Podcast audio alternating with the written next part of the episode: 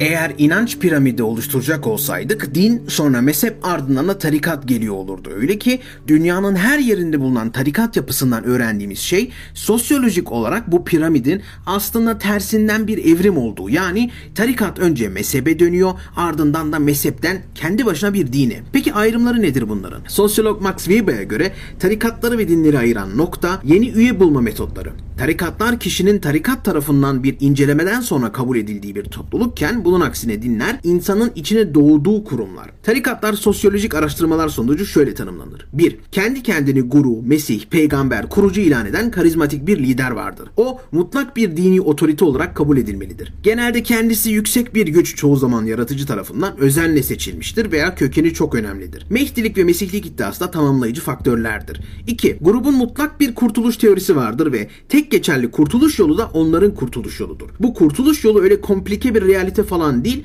basit bir siyah beyaz şemasında hikayelerdir. 3. Grubun destekçileri seçilmiş ve eliter olduklarına, daha yüksek bir güç adına insanlığı kurtarmaları gerektiğine inanırlar. Bunun getirdiği de bir özgüven vardır. Tarikat dışında diğer insanlar en iyi ihtimalle aşağılanır. Tarikatın büyümesiyle de farklı evreler devreye girer. Tarikatlar kendi içerisindeki hiyerarşik yapısı gereği alternatif bir devlet tanımıdır. Bunun için nedir devlet dememiz lazım değil mi? Bugün gidip en basitinden Google arattığınız zaman alacağınız cevap toplumun siyasal örgütlenişi ve örgütlerin tümü diye geçer. Devlet için çeşit çeşit tanımlama vardır. Liberallerin, Marksistlerin, anarşistlerin herkesin nasıl olması gerektiği fikri farklıdır. Sadece olması gerektiği kesindir. Neden olduğu da tartışma konusu. Nasıl bir sistem olması gerektiği de. Peki ama neden ihtiyaç duyuyoruz buna?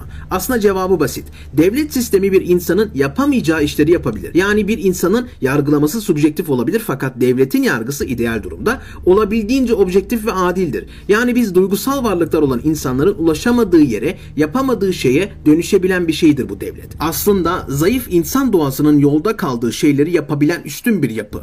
Fakat bu sistemin gereksinimi de vardır. Devlet sisteminin dışında bir sistem bulunmamalıdır ki erozyona uğramasın. Bulunursa tüm bu kırılgan sistem bir tiranlığa dönüşebilir. Özellikle demokratik bir devletin en önemli kriteri bireyselleşmeyi başarmış toplumlara sahip olması. Yani sürüyle değil de kendisi hareket edebilen insanlar. Şayet bu yoksa demokrasi demagogların altına bir tiranlığa dönüşebilir. Kolaydır çünkü. Aslında iyi bir şey olarak görülen bu çoğunluğun kararı birdenbire bir ulusu yok edebilecek seviyeye çıkabilir. İslam dininin devletleşme sürecinde yaşanan çatışmalardan dolayı ortaya çeşitli ekoller ve bu ekollerden de çeşitli tarikatlar oluşmuştur. Tasavvuf yapısı gereği buna en uygun olan aracı olmuştur. İslamiyet'in coğrafi olarak yayılmasıyla da etkinlenilen alanda artar. Öyle ki Tasavvufun İran coğrafyasından yayılması da tesadüf değildir. Gazali tarafından doktrin haline getirilse de yorumu açık bırakılması tarikatlaşma için birebir uygundur. Şeyhlik sistemi, hak yol arayışı, inzivaya çekilme de bunlara açıktır. Tarikatların ikinci kuralına birebir uyan başka bir özellik. Özellikle silsile bu konuda en belirgin özellik. Tarikat lideri kendi gücünü ve haklılığını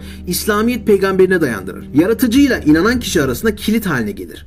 Bu sadece İslamiyet'te değil, yeni çağ dahil dünyanın her yerinde görülen bir tarikat özelliğidir. Birinci kurala birebir uyan bir özellik. Tarikatlar büyüdükçe devletleşir doğası gereği. Örnek verelim. Dünyanın en iyi insanısınız. Bir tarikat kurdunuz. Yurt açacaksınız. Şehrinizde bir iş adamı size sponsor olacak. Fakat sizden maddi bir isteği var ihale istiyor. Siz de belediye başkanıyla iletişime geçiyorsunuz. Kendisi ihale verme verir de karşılığında sizden oy istiyor. E haliyle müritleriniz olduğu için oy gücünüz de var. Dolaylı olarak bir ticarete girişiyorsunuz. Oy satıp isteklerinizi siyasetçi dikte edebiliyorsunuz. Büyüyorsunuz. Önce vali, sonra kaymakam, sonra bakan, sonra başbakan derken ülkenin en tepesine kadar ulaşıyorsunuz. Tarikat sadece yozlaşmış bir sistem değil, yozlaştırıcı bir sistem. Siyasetçi böyle biri olmasa dahi tarikat onu böyle biri yapabiliyor. Tarikatların dünyada örnekleri çok çok. 1978'de Jim Jones tarikatı Jonestown'da tarikatlaşmanın son seviyesi olan devletleşmeye gider. Devlet yetkililerinin dikkatini çekince Jim Jones kontrolü kaybeder ve intihar edilmesini emreder. 900 kişi intihar eder. Anneler çocuklarını zehirleyerek öldürür.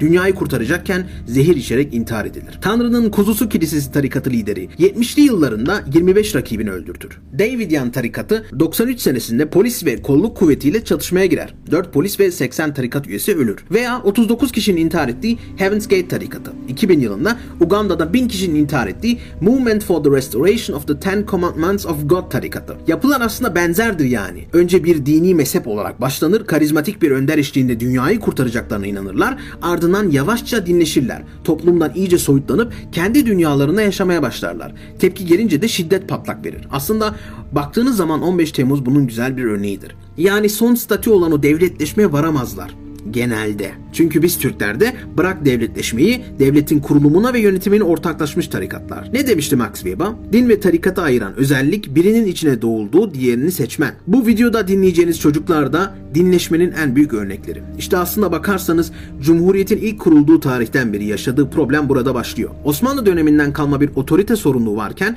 halkın kolaylıkla sürü halinde manipüle edilmesi kaçınılmaz oluyor. Buradaki anahtar kelime de tarikat. Tarikatların kendi kuralları, yargıları, cezaları, sistemleri, liderleri ve yapıları var. Aslında bir mini devlet. Böyle bir sistemin bir devlet içerisinde var olması mümkün değil. İşte verilen savaş da budur aslına bakarsanız. Şeyh Said, Seyit Rıza gibi adamların asıl maksadı kendi hiyerarşik yapılarını korumak ve saltanatlarını sürdürmektir. Bunun bir sonucu Atatürk'ün tekke ve zaviyeleri kapatmasıdır. Tarikatlar bu açık savaşı kaybederler yani. Devletle savaş kaybedilince alternatifler aranmaya başlanır. Şimdi ihtiyaç olan şey devletin olmadığı yerlere ulaşmak, orada barınabilmek. Yoksa yok olmakla karşı karşıya kalınacak. Çok partili dönemi geçişle bunun altyapısı oluşur aslında. Artık mevzu devleti yenmek değil, devletle eş zamanlı var olmak. Yani devletin olmadığı yerde var olabilmek vakıflar ve derneklerle. Yani çocuk belki devletin okulunda okuyor okumasını ama oradan çıktıktan sonra tarikat istediğini yapabiliyor. Said Nursi üzerinden ilk evrim geçirmiş tarikatla karşı karşıya kalırız. Nursi diğer tarikatların yapamadığını yapar, formülü çözer. Mevzu mürit toplamak değil, mürit yetiştirmek yani eğitim. Buna örnek olarak ilim yayma cemiyeti başlar. Neden çocuk? Çünkü tarikat endoktrinasyonu kolaylıkla gerçekleştirebilir. Yaşını almış bir mürit sorgulayabilir fakat kendini yetiştirdiğin bir mürit sorgulama yeteneğine sahip olmaz. Bunun önemini nereden mi biliyoruz? Çocuğun çocuğun gelişme süreci soru sorma ve sorgulamayla olur. Ama tarikat elinde büyüyen çocuk sorgulayamaz. Tarikatlar bu çocuğun elinden hayatını alır. Bir daha asla normal bir insan olarak yaşamını sürdüremezler. Bu çocukların gözlerinden anlarsınız sorunlarını. Mantıklı bir tepki veremezler. Tamamıyla ezbere yaşarlar. Fethullah Gülen'in gücünü sorsam, Fethullahçıların gücünü sorsam herhalde çoğunuz ya askeri güç, siyasi ya da para dersiniz. Evet bunlar da şüphesiz güç ama asıl kaynak, asıl ham madde çocuklardır. Senin elinde büyüyen bir çocuk sana sonuna kadar sadık kalır emirlerin ve anlattıkları ne kadar absürt olursa olsun. Endoktrinasyon ne kadar erken başlarsa tarikattan kopmak, onu sorgulamak o kadar imkansız olur. Bir çocuğun gelişme sürecine bakarsanız tarikatların neden çocukları hedef aldıklarını çok iyi anlarsınız. Çocuğun yaşamının birinci yılı güven ve güvensizlik. Bu aşamada çocuk güvenmek ve güvenmemeyi öğrenir. Bu aşamada ebeveynlerine güvenmek ve korkular çocukta yer alır. Bu güven üzerine de çocuk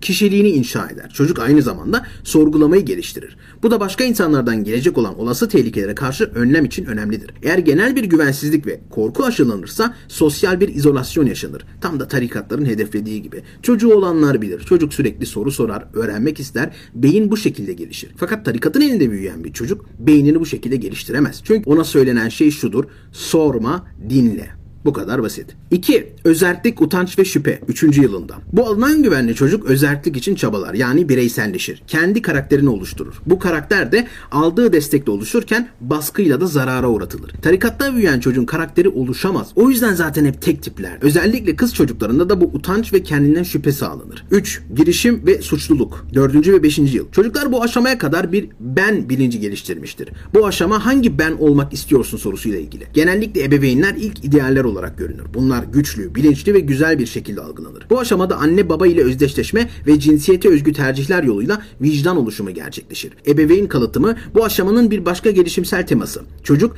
diğer şeylerin yanı sıra kahramanlarına yönelir. Yani anneye ve babaya. Çocuk doyumsuz bir bilgi açlığıyla dünyayı keşfeder ve aile dışında sosyal ilişkiler kurmaya başlar. Bu aşamanın tehlikeleri iki alanda yatmakta. Endişeli, katı, heteronom bir vicdanın gelişimi ve gerçekçi olmayan bir ego ideali. Her ikisini de uygun müdahalelerle şekillendirebilirsin. Bu noktaya kadar çocuk genelde bir kişilik sahibi olmuş olur ve tarikata böyle gelir. Ancak tarikat kişilik istemez. Kişiliğin tarikat tarafından şekillendirmesini ister. Fakat öncelikle öğrencilere ulaşmak gerek. 1965'te 625 sayılı özel öğretim kanunu ile tarikatların özel eğitime el atmalarının önü açıldı. 1980 darbesinden sonra bu özel okul faaliyetleri hızlandı. Siyasileri yaptıkları baskılarla tarikatlar istediklerini aldılar. Toplumdan gelen tepki yüzünden tekrar evrim geçirdiler. Bu seferki yeni versiyonları badem bıyıklılardı. Bunlar tarikatçılar sakallı şalvarlı diğer tarikatçılar kadar göze batmıyordu ve sızabiliyorlardı. Bunun içinde bir özel okul rantı var. Milli Eğitim Bakanlığı'nın verilerine göre Türkiye'deki özel öğretim kurumunun sayısı 10 bindir. Bu kurumların üçte biri mutlak bir tarikata bağlıdır. Tarikat okul ve yurtlarındaki öğrenci sayısı 210 bin civarında. Üniversiteler hariç. Bu öğrenciler için devletin tarikatlar ödediği para 898 milyon 800 bin Türk lirası. 4 binin üzerindeki özel yurdun 2480'i bir tarikatla bağlantılı. Tarikatlara bağlı yurtların kapasitesi 380 bin. Bu yurtlarda kalan öğrenci sayısı 224 bin. Kayıt dışı kalanların sayısı da tam olarak tespit edilememekte. Yani Enes Kara'nın bulunduğu gibi illegal olan yapılar, apartmandan bozma yurtlar. Resmi kayıtlar dışında gayri resmi olarak faaliyet gösteren okul, yurt, ev, takke ve medreselerle birlikte 1 milyon çocuk tarikatların elinde. Ailelerin tarikat okulları, yurtları ve medreselerine mahkum edilmesinin temel nedeni de yoksulluk ve sahipsizlik. Zira kamu eğitimden kademe kademe çekilmektedir. 4 artı 4 artı 4 uygulamasının başlatıldığı 2012 yılından bugüne kadar devlete ait 4000 ilkokul kapatıldı. Devlete ait ilk öğretim okullarında okuyan öğrenci sayısı 1 milyona yakın azalmıştır. TÜİK verilerine göre nüfus artış hızı pozitifte. Buna rağmen devlet okullarının ve bu okullara devam eden öğrenci sayısındaki büyük düşüş ailelerin tarikatlara mahkum edildiğinin aslında ispatı. Bu noktadan sonra tarikatlar rahatlıkla yeni alımlar gerçekleştirmeye başlıyor. Peki nasıl işliyor bu çark aslında? Tarikata giriş 5 fazdan oluşuyor. 1. Alım. Tarikatlar insanların zayıflıklarını ve korkularını tanıma konusunda uzmanlardır. Beyin yıkama yöntemlerini ve öğretilerini birçok insanın korkularına göre uyarlamışlardır. Psikolojik baskı ve etkileme potansiyeli yeni üyeli daha ilk temaslarında başlar. En başından itibaren üyeler devşirmeye çalıştıkları insanlarda bir özlem uyandırmaya amaçlarlar. Tarikatçılar için dışarıdan olan insanla sohbet asla öylesine değildir. Her zaman yeni üye kazanma niyetleri vardır. Onlarla asla normal sohbet edemez ya da hal hatır soramazsınız. Konuyu er ya da geç tarikatın öğretilerine getirir. Ee, 16 yaşındayken işte 15-16 yaşlarında ortaokulu bitirdim. Anadolu Sesi'ni kazandım. Fakat ailem göndermek istemedi çünkü beni yurtlara göndermek istiyorlardı. Ee, gitmeyi hiç istemiyordum ama okumak için başka hiçbir çarem yoktu. Hani ya hiç okula gitmeyeceksin, çalışmaya başlayacaksın ya da liseye gitmek istiyorsan düz liseye eğer o zaman Süleymanlara gideceksin dediler. Mecburen kabul etmek zorunda kaldım. Ama aile zoruyla gönderildim. Ailem beni KPSS sınavına çalışmak için oraya bıraktı ve beni terk etti. Benim gördüğüm kadarıyla ya ailesiyle sorunlu olan kimselerdi veya e, geçmişte annesi babası ölmüş kimselerdi. Evet evet öyle bir durum var. E, özellikle okuldaki öğretmenler var. E, biz, bizi bu tarikatla Nurcuların tarikatıyla tanıştıran adam benim tarih öğretmenimdi ve okulda müdür yardımcılığı yapıyordu. Bir gün biz dört kişilik bir arkadaş grubuyduk. Notlarımız iyiydi. Bizi odasına çağırdı müdür yardımcısı ve bir yere götüreceğini söyledi. Biz de ne olduğundan habersiz bir şekilde tamam dedik. Bizi Nurcuların olduğu yere götürdü. Onların biliyorsunuz sohbet yaptıkları yerler var. Oraya götürdü. İşte böyle lokumdur, şekerdir, kolonyadır. Bunları uzattı ve e, ilk başta Risale okudular. Biraz bir şeyler anlattılar. Said Nursi hakkında bilgi verdiler. Sonra bize bazı Said Nursi'nin kitaplarını verdiler ve sürekli oraya gitmemizi söylediler. Tüm bunlar olduğunda ben 7. sınıfa gidiyordum. Ben 7. sınıfa giderken oradaki tarih hocası tıpkı FETÖ'cüler gibi devlette çalıştığı halde bizi oraya götürdü zorla. İlk tanışmamız böyle oldu.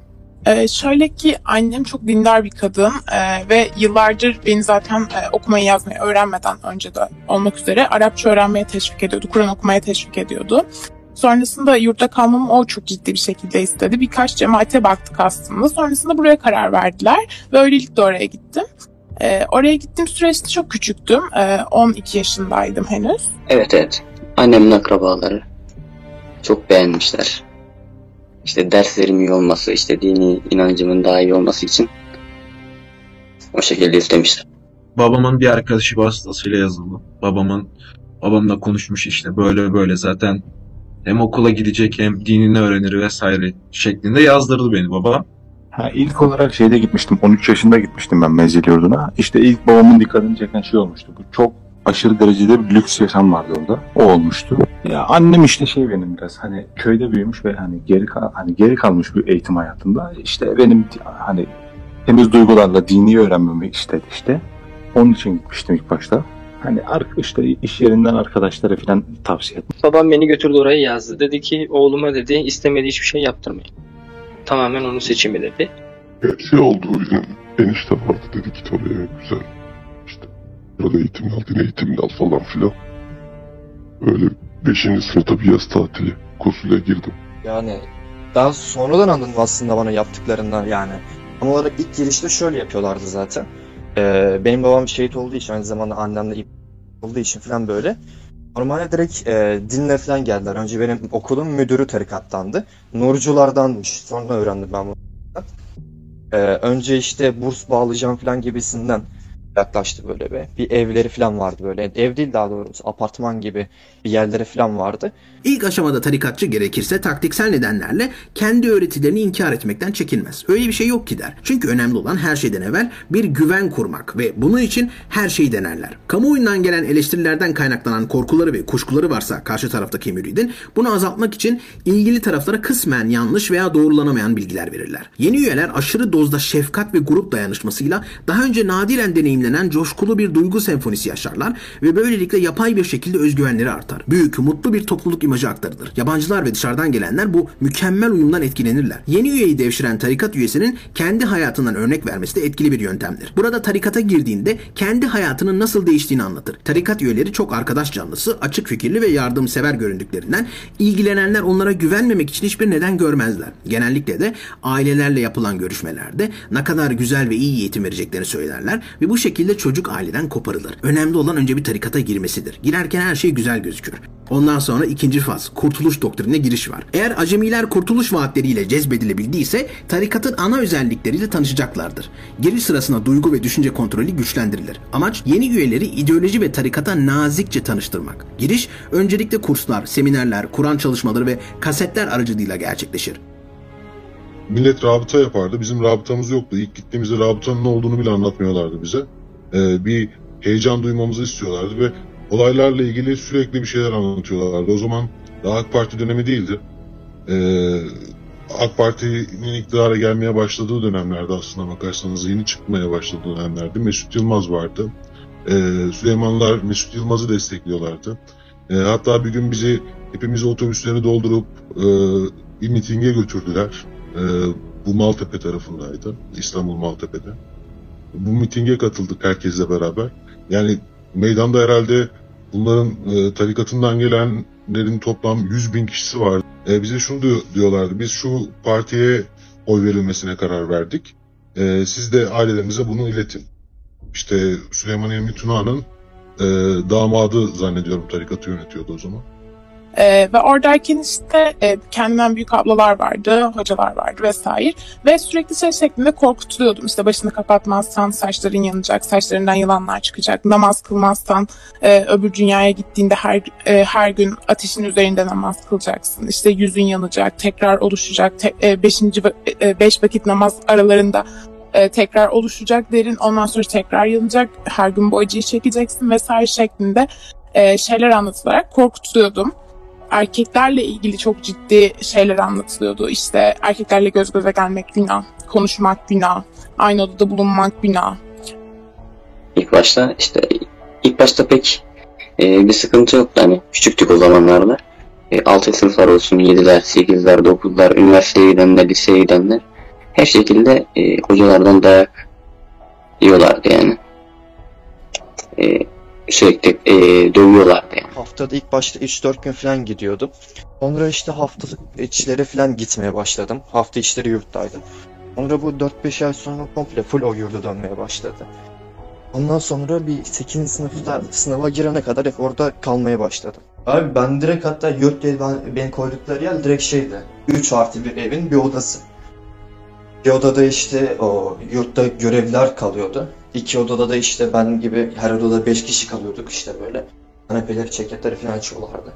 Orada kalıyorduk. Ee, ilk başta e, namaz kıldırıyor yani. Namaz kılmaya başladık yavaş yavaş. İşte öğlen namazı, akşam namazı falan. Sonra sabah namazları falan başladı. Ben de zaten geçmişte çok dinler bir insandım. Yani sıkıntı olmaz falan diye düşünüyorum. Güzel başlıyordu ilk başta. Annem falan görüştüğümde hafta sonları gittiğim zaman bayağı bir annem de işte o çok güzel o zaman falan diyorlardı. Allah razı olsun falan diyordu.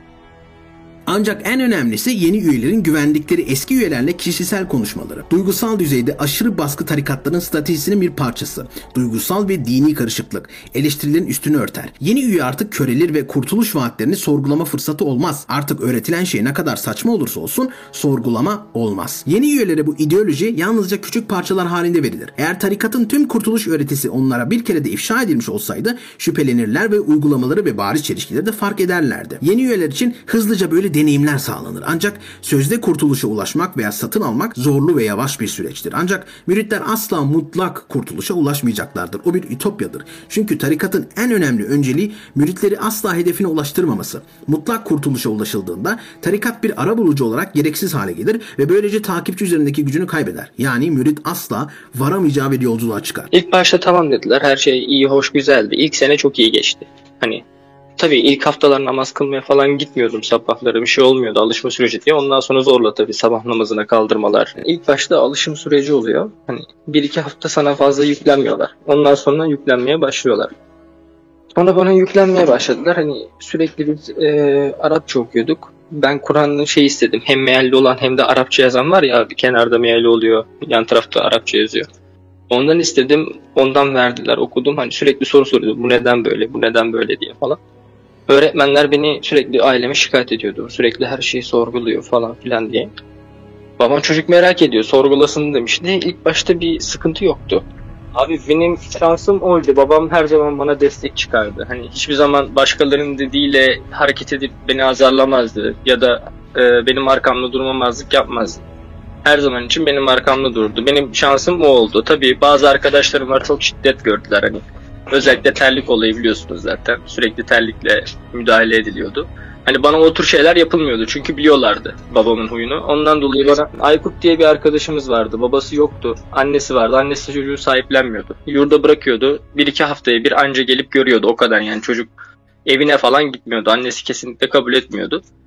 Bizim Salim Hoca diye bir öğretmenimiz vardı. Çocuk böyle hani kendini savunamayacak bir tip abi. Kısa boylu, hani zayıf cılız bir insandı.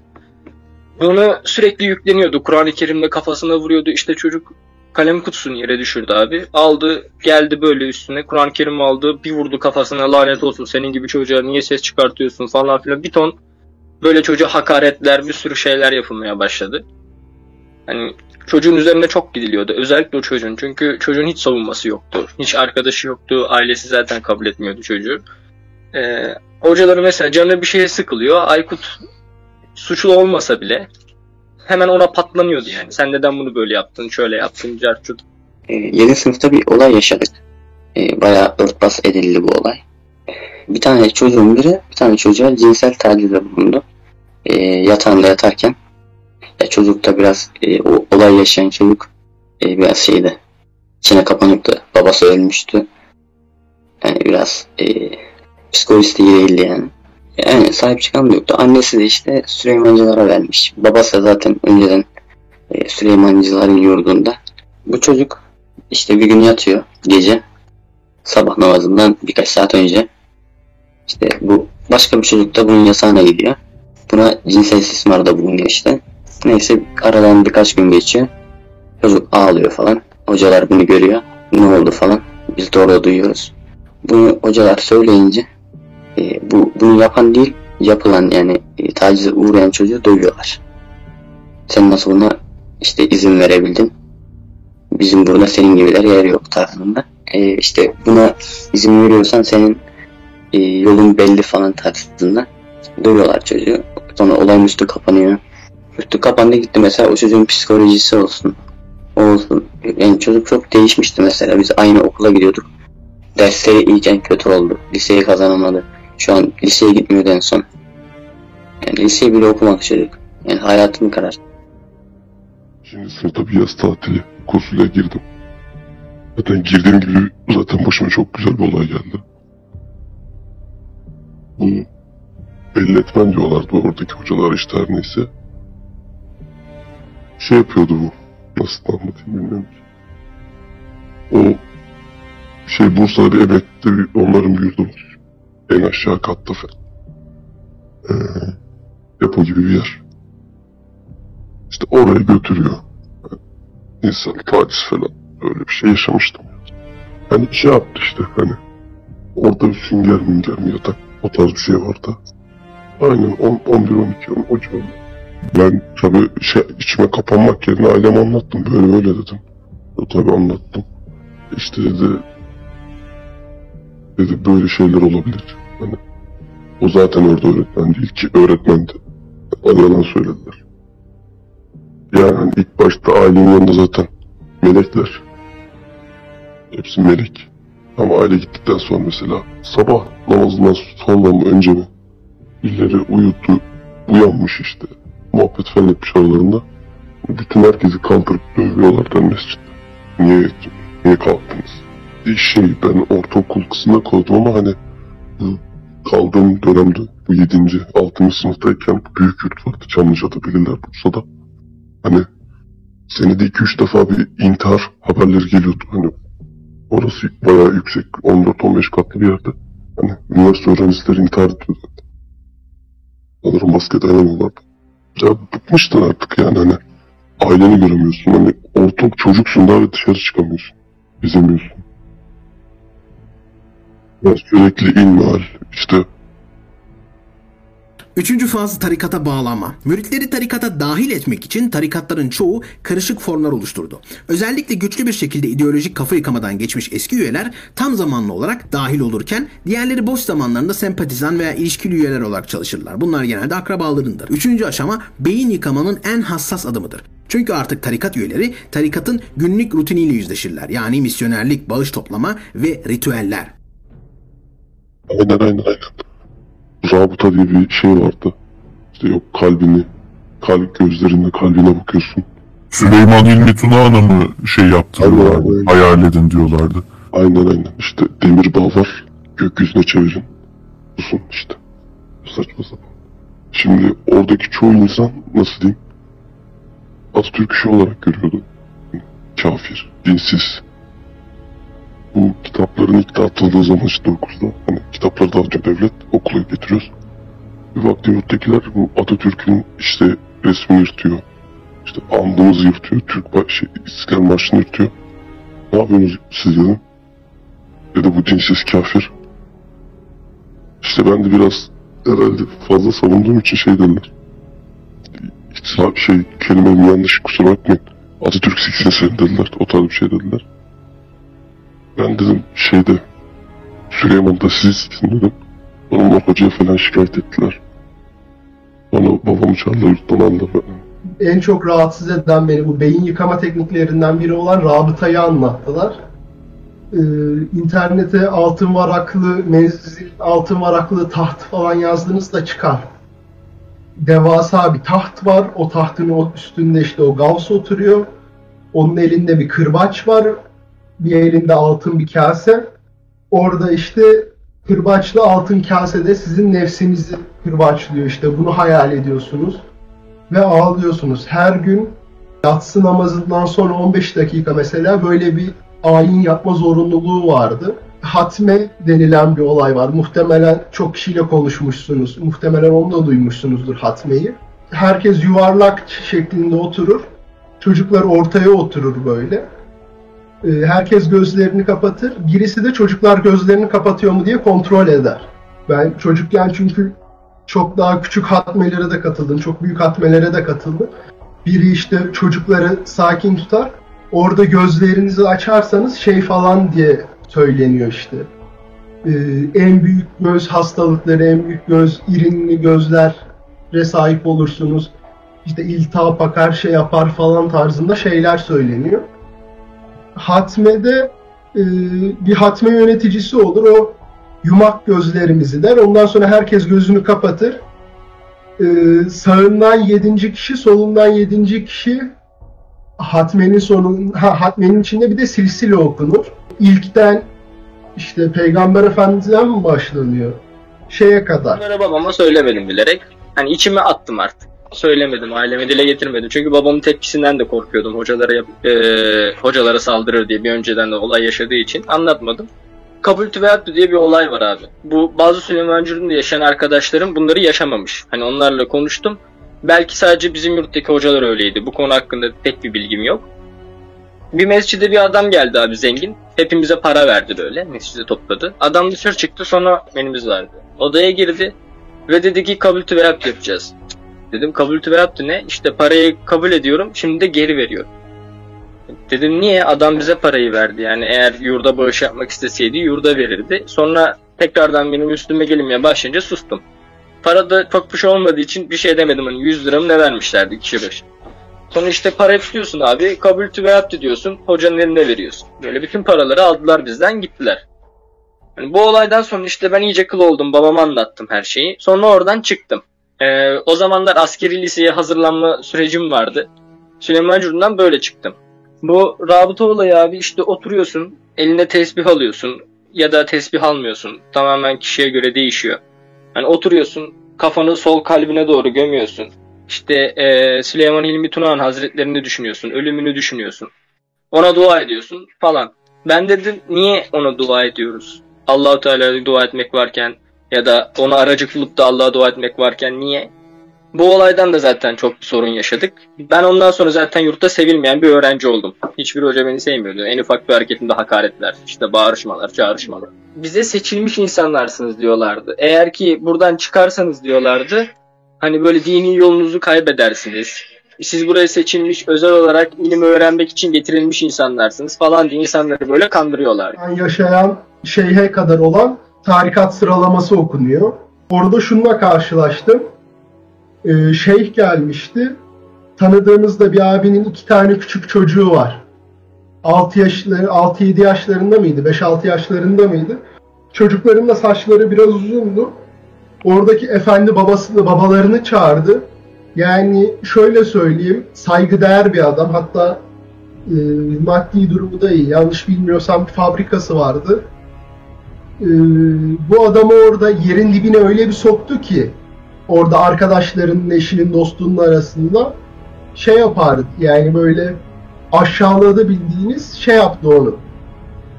E, yolladı dedi git çocuklarının saçını kes gel. Adam gecenin bir vakti gitti çocuklarının saçını kesip geldi falan böyle. E, çocuklar istiyor muydu, istemiyor muydu? Tabii ki bu hani çok basit bir şey olabilir. E, zorluk, zorlama tarzında ama şey çok kötüydü. Kadınlar ve erkekler ayrı yerlerde bulunuyordu. Ve mesela o şey önce kadınlara giderdi. Kadınlar tarafında çok uzun ve güzel sohbet yapılırdı. Erkekler tarafına gelirdi. İşte yarın zeytin tarlasına gidilecek, şu yapılacak, bu yapılacak. Emirler yağdırırdı, şey yapardı. Yani babama da sorardım, baba derdim hani şey sigara içmiyor mu? Efendimiz derdik ona, Efendimiz sigara içmiyor mu? Derdi ki bana söylemem derdi. Bilirsen derdi şey yapmazsın. Ee, bu şekilde aslında bir bakıma şeyden de soğutulduğumuzu düşünüyorum. Ben bunu tabii büyüyünce fark ettim. Laik sistemden ve e, okullarımızdaki düzenden de soğutulduğunu düşünüyorum. Çünkü bize orada sürekli bir abladan bahsederler. Çok başarılı olduğunu, çok işte e, iyi bir insan olduğunu vesaire. Onu hep böyle övgüyle anlatırlar. O ablanın e, okula gitmediğini, sürekli e, Kur'an okuduğunu, üniversite sınavında çok başarılı olduğunu, çok iyi bir yer kazandığını vesaire söylerlerdi. E, ben o zaman gerçekten iyi bir yer kazandığına falan inanmıştım. Çünkü bütün hocalardan aynı şeyi duyuyordum. Ama aslında bakıldığında kazandığı şey ilahiyattı. Abartılarak anlatılan şeyin aslında çok büyük bir şey olmadığını, onların istediği isteği doğrultusunda e, güzel ve başarılı bir insan olduğunu ve bize bunun çocukken lanse edildiğini gördüm. Onun dışında ben küçük olmam nedeniyle e, o yaşta zaten yurtta kalamıyordum. Yasaktı. Onun için ben illegal olarak orada kalıyordum ailemin izniyle. Tam yoktu kendime ait. İşte her gün akşam yer yatağı yapıyordum kendime. Geceleri uyuyamıyordum çünkü orada çok korkmuştum. Orada anlatılan şeyler e, küçük bir çocuk için gerçekten çok büyük travmalardı. E, uyuyamadığım için birkaç kez ceza aldım hatırlıyorum. Tuvalet falan temizlemiştim. Ee, sonrasında bize bir sene zaten Kur'an'dı vesaireydi bunları öğretiyorlar. İkinci sene rabıta denilen ritüellere katılmamız için bize rabıta ritüelini veriyorlar. İşte böyle yapacaksınız, yapmazsanız böyle olur. Korkutuyorlar. Herkes zaten yurtta yaklaşık bir 50 kişi vesaire buluyor. En üst katta, en üst katta mescitleri var. Diyorlar ki yuvarlak haline geçin. İşte rabıtanızı yapın.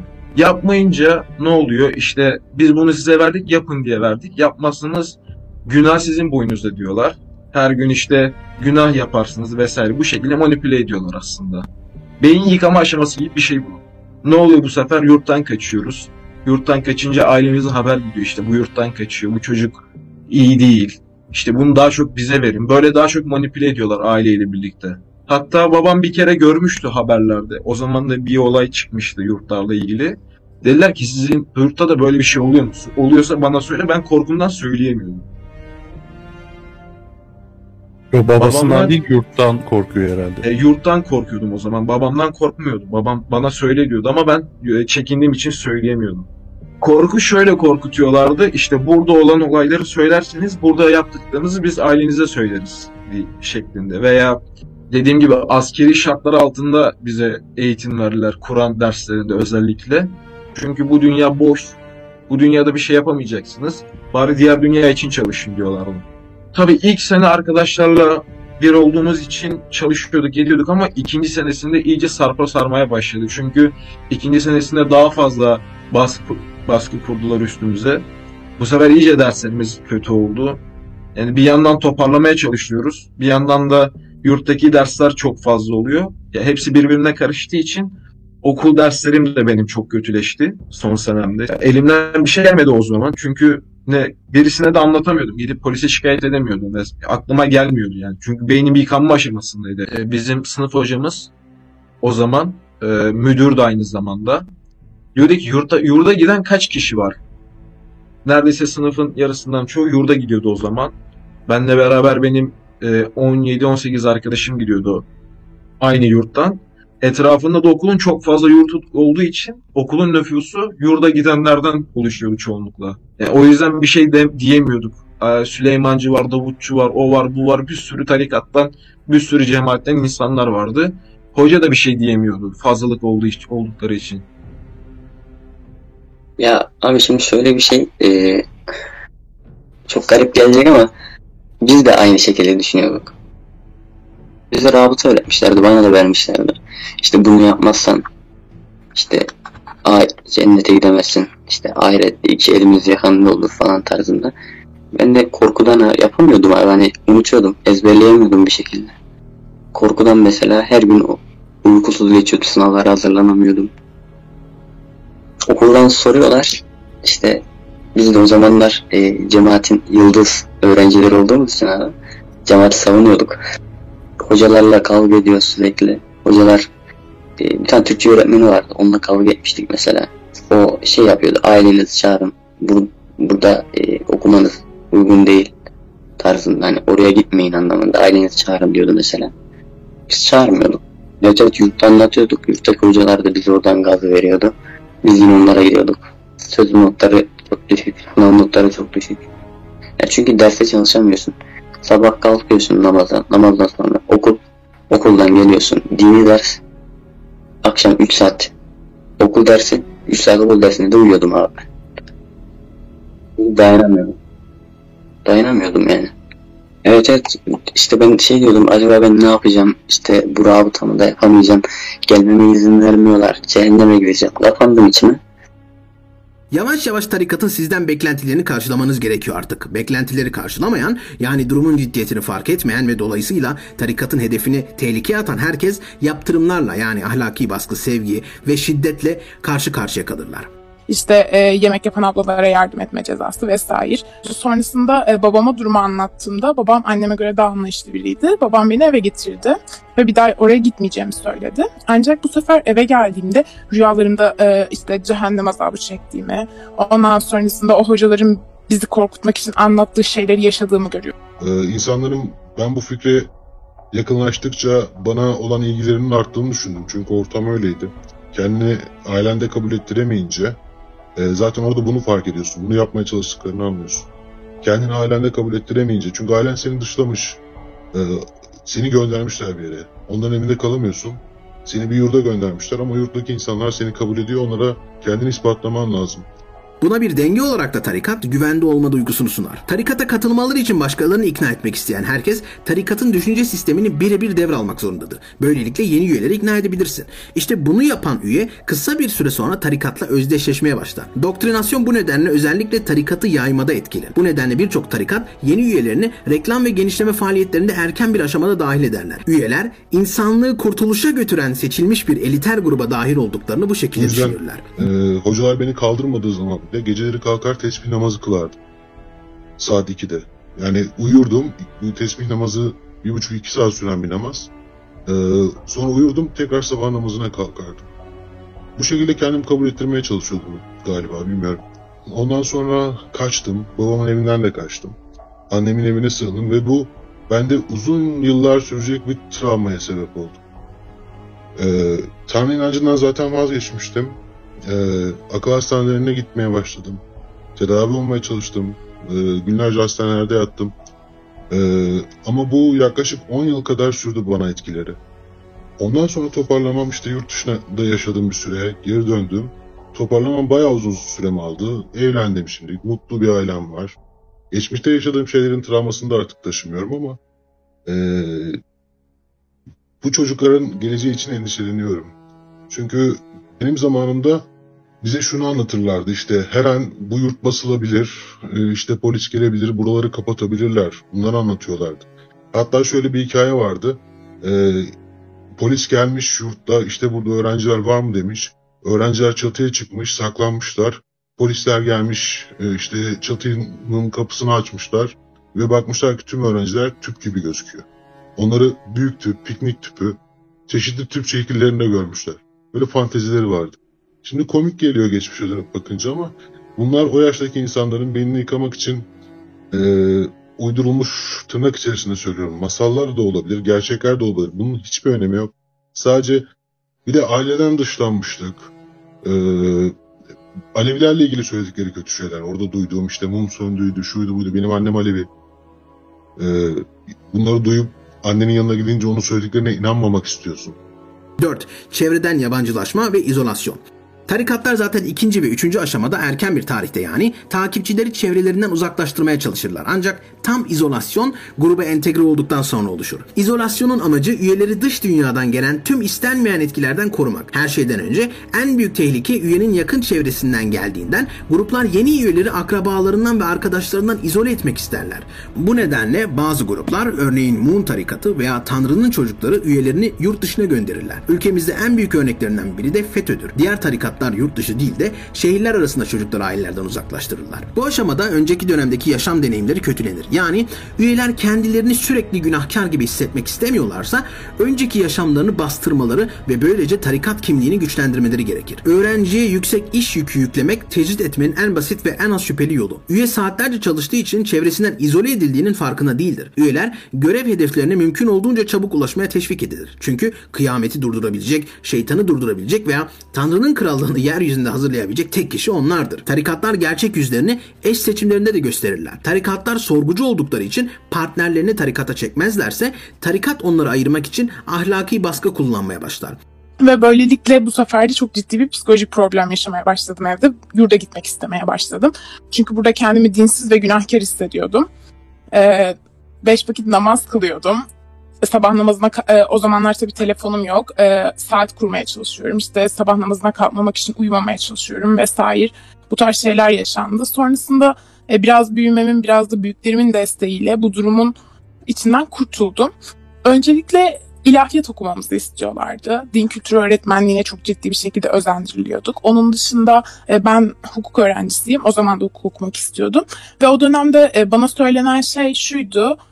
Ama e, oraya gittiğinde işte başını açman gerekebilir. Ondan sonra oraya gittiğinde erkeklerle iç içe olacaksın, muhatap olacaksın. Onun için işte din kültürü öğretmenliği okusan, hem günah e, şey hem sevaba girip hem e, işini yaparsın, hem dünyevi hem ahiretine çalışırsın. İşte e, Kur'an kursu öğretmeni olsan, Arapça öğretmeni olsan, bu şekilde e, okumak bunlardan ibaretti. Söylediğim gibi bize gösterdikleri abla da örnek olarak anlattıkları abla da zaten ilahiyatı okuyordu. Onun dışında da ben e, bir tıp öğrencisi, bir öğretmenlik öğrencisi, bir hukuk öğrencisi örnek gösterdiklerini hiçbir zaman görmedim. Ondan sonra liseye geçtikten sonra arkadaş ortamlarım olsun. Okumaya başladım. Kitap okudum mesela. Felsefi kitaplar okudum. O olsun bu olsun. İşte araştırdıktan sonra dedim ki yani böyle bir şey olmaması lazım. Abi ben orada kalsaydım şu an hala aynı düşüncede olurdum muhtemelen de. Yani çünkü insanları empoze ediyorlar. O kitabın, hangi kitabı okuyacağına bile karar veriyorlar. Evet evet Sarı'nın galiba. Galiba burada olabilir abi bir dakika. Abi perşembe günü bunlar ayin gibi böyle toplandılar mescide. Dizlerine vura vura ilahi söylemeye başladılar. Ben tırstım. Dedim baba dedim gel beni al ben burada yaşayamam. Sonra beni aldılar abi görmen lazım ama hani hiç böyle normal vuruş değil yani. Birbirlerini parçalıyorlar böyle bacaklarını nasıl vuruyorlar böyle. Hala aklımdan çıkmıyor çok komik geliyordu. Babama dedim gel beni al ben burada yaşayamam direkt kaçtım o. Ben ne zaman çıkıntılık yapsam benim fişimi çekiyorlardı hani. Tokat atıyorlardı, sözlü şiddet uyguluyorlardı verilen bahşişler toplanıyordu. İşte sonra neden vermiyorsunuz dediğimizde de işte bu paralarla yurdun masrafları karşılanıyor. Siz burada yemek yiyorsunuz, su içiyorsunuz. İşte bu gibi masraflar karşılanıyor deyip insanlar kandırılıyordu. Ee, bu genelde rütbesiz hocalar hani sadece Kur'an kursu veren, namaz kıldıran hocalar düşük maaş alıyordu abi onu çok iyi hatırlıyorum. Ama bu yurdun müdür yardımcısı olsun, müdürü olsun hepsinin altında son model arabalar vardı. Ee, baskı yapmaya başladıklarında işte abimle konuşuyordum. Abim ateist olduğunu bana o zaman söylemişti. O, o destek olduğu için ben paçayı kurtardım. Ama bazı arkadaşlarım gerçekten kafayı yedi. Şu an hala onların yurdunda namaz kıldıran bir arkadaşım var. Çocuk aylık 500-600 lira yaşıyor yani. Onların yurdunda kalıyor, namaz kıldırıyor, hocalık yapıyor. Söylediklerine göre evlendiklerinde şey yapacaklarmış. Ona daha güzel bir e, imkanlar sağlayacaklarmış. Bu arada evleneceği kişi de onlar seçmiyor abi. Evet, tamamen tarikat seçiyor. Diyor sen bu kişiyle evleneceksin diyor. Sen o kişiyle evleniyorsun. Hani sen kendin bir eş seçmiyorsun. Bir de bu var.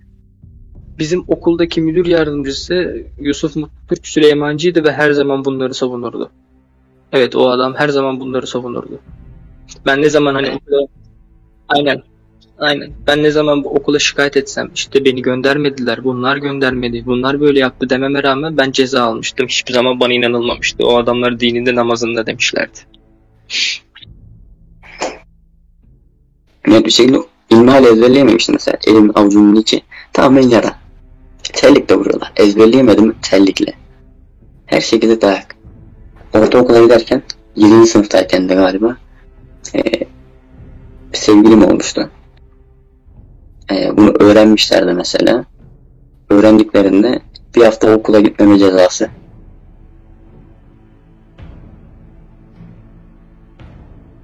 İzin alıyorlardı. Okulda şeyleri var zaten. Bağlantıları var.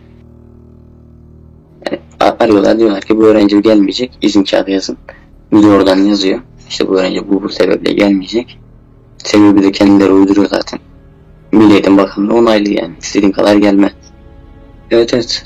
Ya bir de zaten onların e, peygamberleri Hz. Muhammed değil. Muhammed peygamber değil. Yani bunu kendileri de söylüyor. Ee, özel bir elbise giyiyorlardı. Ee, özel elbiseler giyiyorlardı. Sarıklar vardı böyle beyaz sarıklar. İlla ki görmüşsünüzdür böyle tarikat ayinlerinde. Ee, bunlar özel bir elbise girdikten sonra giydikten sonra yuvarlak oluşturuyorlardı boş bir odada. Nurcuların arasındayken dışarı çıkmama izin vermiyorlardı. En fazla yarım saat ya da bir saat bir yerlere gitmeme e, izin veriyorlardı. Onun dışında beni tehdit ediyorlardı. Bir yere gidersen babana söyleriz. Baban senin hakkında kötü düşünür diye sürekli beni tehdit ediyorlardı. Beni sürekli kendi binalarının içinde tutmak istiyorlardı. Kapalı bir ortamdaydım de sürekli böyle kapalı ortamlarda durunca bilirsiniz insan biraz depresif olur. Kötü şeyleri düşünmeye meyilli olur yurtlarda kalanlar kesinlikle zombi oluyor. Anadolu'nun işte dünya görmemiş kimselerin yanında yetişmiş böyle etrafta ne olup ne bittiğini bilmeyen muhafazakar ailelerden çıkma çocuklar ilkokulda bu, yurt, bu yurtlara gidiyor ve bu yurtlarda kafalarını saçmalıklarla, gerici şeylerle dolduruyorlar. Ve kendi işlerinde tutmaya çalışıyorlar. Örneğin siz ilkokulda bir Süleymancı e, yurduna gittiyseniz bu Süleymancılar sizin lisede de de, üniversitede de bunların yurtlarında kalmanız için uğraşıyorlar. Çoğu tarikat aynı zamanda kendi ideolojileri için özel bir dil geliştirir. Birçok tarikat kendi dilini bu şekilde geliştirir. Üyeler böylelikle manevi, mistik, dini bir alana girdiklerini sanarlar. En basit şeylere bile Arapça şaşalı bir isim konur. 5. Tarikat ideolojisinin pekiştirilmesi. Gruba entegre edildikten sonra telkinler azalmadan hızlıca devam eder. Bu beyin yıkama aşaması zihin kontrolünü ve bağımlılığı artırmakla ilgili. Ritüellerin sonsuz tekrarı ve aşırı taleplerle üyenin asıl kimliğini yeniden kurması engellenir. Engellenmelidir. Çünkü bu silinemez. Sadece üzeri örtülebilir. Tarikatlar için en büyük tehlike üyelerin gençlik, aile ve ilk aşk anılarıdır. Çünkü bunlar bastırılmış bir kimliğe giden yıkılmaz köprüler. Bu nedenle tüm geçmiş deneyimler ve yaşam değersizleştirilir veya anlamsız ve günahkar olarak adlandırılır. Tüm değerlerin yeniden değerlendirilmesiyle geçmişle olan duygusal bağ kesmek isterler. Çünkü bu onlar için en büyük tehlikedir. Yeni üye kendi geçmişini yalnızca utançla hatırladığında tarikat amacına ulaşır. O artık yeni bir insandır. Peki ya yeni biri olamayacak kadar baskın ve zeki ise? Ee, merhaba ben Enes Kara. Bugün 5 Aralık 2021 saat gece 4 gibi bir şey. Ve bu benim intihar videom veya intihar notum.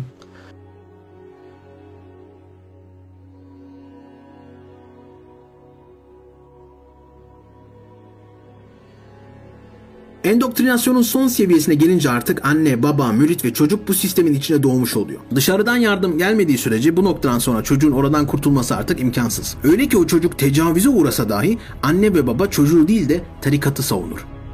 sıkıntılar var aramızda. Anlatabildim mi canım? Yani o da nereden kaynaklandı? Bu e, annesi hanım e, efendim bunu sana verelim dedi bana. Tamam mı? Evet. Ondan sonra ben de yani yani o yani ne, ne kasıtlı dediğini ben bilmiyorum ama ben, bana verilmesi yani böyle bir e, nikah gibi hani şey oldu. Ben de yani bunu e, açmadım yani anlatabildim mi e, şey olarak. E, ya, rüya görülmüş işte Mehdi'nin hanım olacakmış diye hani bu nedir deniyor. Ondan sonra dolayısıyla yani böyle benim de böyle rüyalarım var. Bilmiyorum senin de var mı yok mu? Bu noktada artık sağlıklı bir düşünme söz konusu değil. İşte o, o süreçte ben ya dedim ki bundan hani babanın da haberi var mı yani bu bizim bu mevzudan? Var efendim dedi bana. Anlatabildim mi? Biz bu anda bir yani bir e, e, yani bana yakışmayacak bir öpmüş olduk yani anlatabildim mi? Bu sefer şu anda yani e, o anda e, böyle e, efendim ben bu işi kapattım falan dedi. Biz de kapattık. Yani bir namusuna, iffetine, bir bekaretine herhangi bir sorun yok yani. Anlatabildim mi? Sıkışılan yerde bahsi geçen eksiklik vurgulanır. Bu maddiyat veya din olabilir. Ben ben ben şimdi bir şey diyemiyorum efendim size de. Siz benim başımın tacısınız. Benim size hep itimatım var. Oldu zaten. Yani. Yani hani bu şekilde değil de şöyle üstü kapalı gibi bir konuşayım. Hı. Size sonuna kadar güveniyorum efendim. Ben size akşam arayayım inşallah. En geç bu noktada devletin çocuğu ailenin elinden alması gerekiyor. Fakat bu da mümkün değil. Çünkü gücünü ele alan tarikat gerçek yüzünü gösteriyor. Zaten temel propaganda devlet ve Atatürk karşıtlığı olarak yapılıyor. Bu nedenle devleti ele geçirme zorunluluğu çocuklara baştan öğretiliyor. Tarikatın dünyası basit. Mehdi şeyh ise bir de deccal gerekir değil mi? Ana figür burada Atatürk. Ölmüş olduğu için daha kolay bir hayali düşman pozisyonuna konabiliyor. Çocuklara verilen eğitimlerde Atatürk bir deccal pozisyonuna konurken tarikat öğretisi gereği kendi liderleri Mehdilik makamına konuyor. İyi kötü resmi çiziliyor yani. En çok Atatürk hakkında konuşulan şeyler. Hani onu, onu kötülemeler. Bu alfabeyi değiştirmesi. Hani insanları ülkemizi cahil bıraktı diye kandırmalar. Eskiden yazılan kitapları okuyamamamız. Hocalarımızı katlettiler. Ben şeydim. Aha, çok büyük bir Atatürk düşmanıydım. Umurumda değiller öyle hani çok şey değildim hani bildiğim kadarıyla işte okulda öğretildiği kadar "Aa, şu, şu zaman olur şu zaman öyle şunlara girdi falan yani bu kadardım. Ee, sadece neyi biliyordum işte atamız. Bu, nötrdüm yani. Hiçbir şeyim yoktu. Oraya girdikten sonra işte nefret etmeye başladım. Nedeni işte e, dini, dini yasaklaması, hocalarımızı öldürmesi. Cuma günleri e, bizim şeyimiz oluyordu. E, toplantı tarzı bir şey oluyordu. Herkes toplanıyorlardı. İşte bize öğreti yapıyorlardı. İşte orada söylüyorlardı işte Atatürk zamanında işte şunlar şunlar yapıldı. Bizim onların bir tane zaten e, peygamberleri kendilerinin. Ben öyle söylüyorum çünkü. Onlar da öyle görüyor mu? Aynen bir şekilde. Peygamberleri yani onların. O şekilde düşünüyorlar ama e, o şekilde düşünmediğini söylüyorlar ama o şekilde düşünüyorlar yani. E, mesela o bize şey anlatırlar. Çuvalın içine Kur'an-ı Kerimleri koyardı diyor mesela. Baskın yapılacağı zaman diyor. Aşağı atardı, pirinç olurdu falan filan. Bizim kafamızı yapıyorlardı. Birkaç yerde gözüküyor. Sonra e, elini attığı insan bir anda e, Kur'an-ı Kerim ezberliyor. İşte Atatürk e, Kur'an-ı Ke- e, Kur'an-ı Kerim'in üstüne basmış Çanakkale Savaşları'nın olduğu dönemde. E, ondan sonra işte hani hep anlatılan Atatürk e, Çanakkale Savaşı'nda Kur'an-ı Kerim okuttu var ya aslında onun Atatürk'ün emriyle olmadığının e, askerlerin bunu kaçak okuduğunu falan anlatmışlar. E, yurda başladıktan sonra zaten ilk baskıları e, siyasi bakış açımla oldu. Direkt bir Atatürk düşmanlığı başlattılar. E, işte Atatürk böyle yapıyor, Atatürk şöyle yapıyor, Atatürk dini sevmiyor, Atatürk zaten ateisti, işte bu yüzden Türkiye e, Türk Türkiye'den dini çıkartmaya çalıştı. İşte ezanları Türkçe okuttu vesaire bu şekilde manipüle etmeye çalışıyorlar. Özellikle onun için bir hoca seçmişlerdi hatta iki üniversite bitirmiş sözde tarih hocası. İşte Atatürk için Çanakkale Savaşı'nda saatinden vurulduğunda aslında Atatürk'ün orada öldü. Yerine de Amerikalı bir doktorun geçtiğini söylüyorlardı bize. O da şöyle işte yerine geçiyor. O Amerikalı doktor dedikleri kişi de Türkiye'ye geliyor. Herkesi Müslümanlıktan çıkarmak çıkarma peşinde olduğu için Atatürk kötülüyor. Normalde Atatürk Müslüman olarak doğmuş, büyümüş. Çanakkale Savaşı'nda ölmüş. İşte Çanakkale Savaşı'ndan sonra hatta fotoğraflarını gösteriyordu hoca. İşte bu normal Atatürk, bu değil diye. Bu da savaştan sonraki Atatürk diye. Evet evet. O şekilde gösteriyorlardı. Diyorduk, hocam diyorduk peki neden Atatürk o zaman Türkiye'yi kurtardı da işte, işte Müslümanları yaşattı da herkesin ezan okumasına, namaz kılmasına izin verdi. Evet izin verdi ama e, ezanı Türkçe okuttu, namazları Türkçe okuttu, işte imamları astırdı diyerek bizi manipüle etti. Hatta ben yurttan çıkana kadar Atatürk'ü düşman olarak gördüm cidden. O şekilde beynimi yıkadılar beni. Yok her hafta, her hafta, her hafta, her hafta, her hafta dersi vardı. Her hafta bize aynı şeyi söyledi, her ders sonu. Evet, dışarısı işte çamur batağı, dışarıda hiçbir insan iyi değil. İşte dışarısı bataklık, sadece burada kurt. Evet, özellikle size söyleyenler olmuştur. Süleymancıların Anıtkabir sulamak diye bir deyimleri var. Hiç duydunuz mu? Şimdi bunlar tuvalete gittiklerinde dişlerini yaptıkları zaman böyle argoda Anıtkabir'i suluyoruz derler. Bunu herhalde Süleymancılardan en çok duyduğum laflardan biri budur. Ee, öğrencilere de bunu belirtmişler. Zaten öğrencilere baştan aşağı o ders saçmalıklarında uydurma tarih öğreterek Atatürk düşmanlığı aşılayan bir oluşum Süleymancılar ve sürekli olarak mesela bir tane hoca bir öğrenciye ne yaptığını sorduğunda o öğrenci Anıtkabir'i sulamaya gittim demişse bilin ki o öğrenci tuvalete gitmiştir.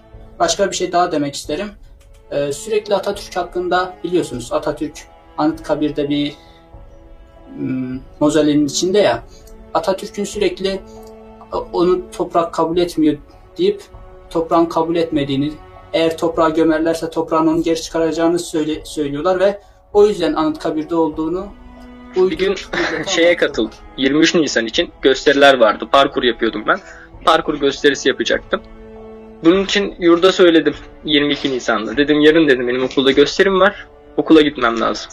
Onlar dediler ki hayır gidemezsin. Dedim niye? Dedim ben görev almışım dedim yani gitmem lazım. Dedi ki okulun programıyla dedi bizim programımız uyuşmuyor. Biz o günlerde dedi Kur'an-ı Kerim okumaları, işte vaaz vermeler, carçurt falan yapıyoruz dediler. Buradan büyük bir olay çıktı. Babamı çağırdım. İşte babamla öğretmenler kavga etti. Ertesi gün okula gitmediğim için okulda disiplin şeyleri başladı. Benim hakkımda işlemler başladı. 23 Nisan'a katılmadığımdan dolayı. Sonra onlarda biraz daha durdum. Sonra şeyi fark ettim. Yurda teftişe gelecek dediler. Atatürk köşesi yapıldı. Dedim bu Atatürk köşesi niye daha önce yoktu? Hani dediler işte sen karışma onlara falan filan. Teftişe geldiklerinde ben de bilerek şey yaptım abi. Aşağı indim hani görüyorum.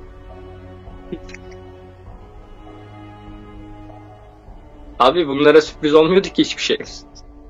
Bunlar her şey haberi var. Ben aşağıya indim abi. Sonra bu teftişe geldiler. Böyle içeriye bakıyorlardı. İşte Atatürk köşesini gördüler. İşte bu not alıyorlar ya okey ya da çarpı koyuyorlar böyle. Ben aynen ben de arkadaşıma baktım. Aa dedim Atatürk köşesi konulmuş buraya dedim. Hemen bir öğretmen kolumdan tuttu götürdü beni. Teftişteki adam da şey dedi. Nasıl yani dedi. Burada şey yok muydu? Bir dakika dur dedi. Atatürk köşesi yok muydu? Dedim yok dedim Atatürk köşesi ben görmedim. Hatta Türk bayrağı bile yoktu bazı yerlerde. Hani etüt salonlarında Türk bayrağı yoktu. Sadece girişte bir Türk bayrağı vardı. Onun haricinde hiçbir yerde Türk bayrağı yoktu zaten. Gittim abi 3 yıl gittim galiba. Evet 3 yıl gittim. 3 yılda bir kere bile e, duymadım ismini. Hazreti Muhammed'in. Muhammed peygamberin yani. Hep Süleyman Lütfen, Süleyman Lütfen. Kur'an-ı Kerim'i artık kimse bilmemeye başlamış yani. Bilen sayılı kişiler varmış.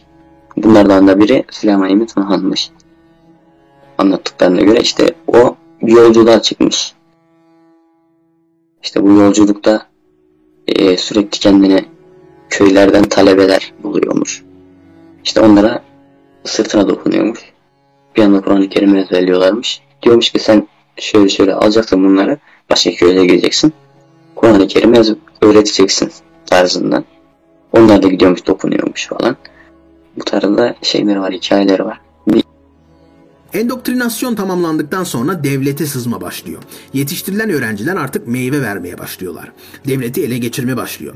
Tarikat bu noktadan sonra mürit toplama zorunluluğu görmüyor. Bu noktadan sonra tarikat yeni bir faza giriyor. İnfiltrasyon. Menzil tarikatı Sağlık Bakanlığı eline geçirdi. Gaz plakalı araçlar, helikopterler. Öyle ki eski Sağlık Bakanı Mehmet Müezzinoğlu bile uyarı yaptı. Hak yol ve menzil yargı sistemini ele geçirirken Süleymancılar ve menzilciler Türk Silahlı Kuvvetleri'ne yuvalanmaya başladı. Bu aşamadan sonra artık tarikat edilgen pozisyon pozisyonda değil. Artık siyasilerin ayağına gitmiyorlar. Siyasetçiler ayaklarına gidiyor. Çünkü siyasetçinin seçim korkusu ve endişesi varken yuvalanmayı başarmış tarikatın bu endişesi yok. O yüzden artık pazarlıklar daha çetin. Siyasileri kıskaca alan tarikatçılar normal yollarına giremedikleri yerlere girmeleri için destek istiyor. Artık bu aşamadan sonra tek bir hedef kalıyor.